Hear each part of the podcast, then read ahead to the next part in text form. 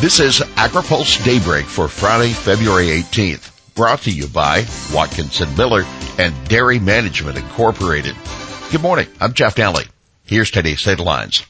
Senate averts a shutdown. USDA gears up trade missions and short corn on the way. Congressional negotiators get a new deadline. Congressional negotiators now have until March 11 to agree on a massive bill to fund the government for a fiscal year that started nearly five months ago. The Senate last night cleared a continuing resolution that averts a government shutdown and keeps the government funded at fiscal 21 levels for three more weeks. Fiscal 22 began October 1st.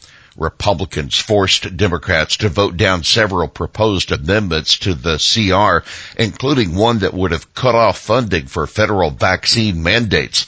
That amendment narrowly failed 46 to 47. Dubai's just first of several USDA trade missions in 22. USDA Foreign Agriculture Service Administrator Daniel Whitley got on the phone with reporters yesterday to talk about the trade mission he's leading to Dubai this week and promised that the agency is already planning several more around the globe to help market U.S. farm goods. Whitley said the next destinations will be revealed as early as next week, but he did stress that it makes sense to target places with strong growth potential for ag exports such as Southeast Asia or Africa. Now take note, the Trump administration started negotiations for free trade agreements with the UK and Kenya. The Biden administration has not yet sought to rekindle those talks, but Whitley offered a hint of optimism that PACs may still be viable with those countries obviously we've got two sort of trade agreements that are hanging in the balance, the UK and Kenya, that the administration is going to have to make a decision on at some point, he said. I can see interest in American ag companies in wanting to go there. U.S. soy trade with China staying strong for February. The Brazilian soybean crop is more than a quarter harvested, but the U.S still selling a lot of old crop to China that according to the latest weekly USDA trade data for February 4th to 10th, U.S. sellers contracted uh, during the week to sell 224,500 metric tons of soybeans to China for the 21-22 marketing year. USDA also noted export sales of 371,700 tons to unknown destinations, which often turns out to be China. The U.S. shipped 575,700 tons of soybeans to China during the seven week period. That makes China again the biggest destination for U.S. soy. But the U.S. is also racking up sales to China of new crop soybeans for delivery in the 22-23 marketing year that doesn't begin until September 1. Chinese buyers contracted uh, purchases of over 876,000 tons and 530,000 tons booked for unknown destinations. Egypt, Mexico, and Taiwan also contracted for 22, 23 soybeans. We'll have more AgriPulse Daybreak after this. Located in Washington, D.C., Watkinson Miller has been providing legal services to the agriculture industry for more than 30 years. The attorneys at Watkinson Miller possess a unique combination of knowledge, skills, and experience working with commodity boards and their partner organizations and the U.S. Department of Agriculture. Watkinson Miller is proud to serve the agriculture community by delivering top quality legal services that achieve cost effective results. Welcome back to AgriPulse Daybreak. Bio seeks release of FDA draft guidance on animal biotech.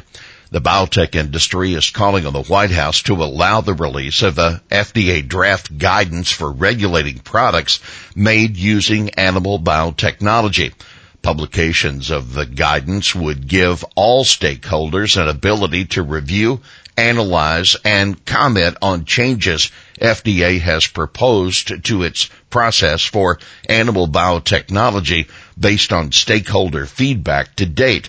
the Biotechnology Industry Organization says in a letter to the Office of Management and Budget. USDA is considering a plan that would split authority for animal biotechnology between FDA and USDA. But the bio letter says that proposed framework would give rise to certain challenges, not the least of which relates to a lack of clarity regarding support for the USDA framework by FDA. Shorter corn coming from Bayer in 2024, the company says. Seed giant Bayer plans to make short stature corn hybrids broadly available in 2024 that allowing growers to apply nutrients and crop protection chemicals more precisely. The plant, which is being used in Mexico, improves standability, allowing the corn to better withstand windy conditions and includes better green snap and stalk lodging tolerance. The company said yesterday in a review of its R&D pipeline. The corn, which is about one third shorter than standard height hybrids, also has a deeper root system, helping tolerate drier conditions and potentially sequestering more carbon. About 150 farmers in the U.S. will test the products out next season, Bayer said. In addition, Bayer said new versions of its Bollgard cotton and Intacta soybeans are in development said farmers are using the Climate FieldView data platform across 180 million acres in 23 countries, contributing to the largest database of grower and field trial seed performance data in the industry. USDA tech driving dairy productivity growth. Conventional dairy operations have been increasing their productivity by more than two and a half percent a year due to technology improvements. That according to USDA economists.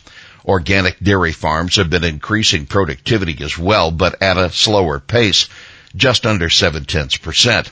Factors that play into the dairy sector's productivity growth include improved genetics, selective breeding, enhanced feed formulations, and advanced digital record keeping. The industry's increased efficiency is especially clear in the amount of milk farms are getting from each cow. The U.S. herd expanded only slightly from 9.2 million in 2000 to 9.4 million in 2020 the annual growth of just a tenth of a percent. But milk output per cow grew over the same period by more than 1.5% a year from 18,200 pounds in 2000 to nearly 23,800 pounds in 2020. That according to the Economic Research Service study. By the numbers, 54,152. The industrial hemp acreage that farmers planted in 2021 according to the USDA first ever survey of the crop. The National Agriculture Statistics Service report could help the industry in its efforts to raise the amount of THC allowed in industrial hemp, which is currently three tenths percent. Only 33,500 acres of hemp were actually harvested last year, and that was partly because so-called hot plants exceeded the THC limit had to be destroyed. That according to NASS Crops Branch Chief Lance Honig. Representative Chellie Pingree, the Maine Democrat, introduced a bill earlier this month that would raise the THC limit to 1%. Here's today's He Said It. The enthusiasm we've seen here has shown that there's a lot of pent-up demand for American agriculture. That Foreign Agriculture Service Administrator Daniel Whitley from Dubai. Well, that's daybreak for this Friday, February 18th brought to you by Watkinson Miller and Dairy Management Incorporated. For the latest news out of Washington, D.C., visit agripulse.com. For AgriPulse Daybreak, I'm Jeff Daly.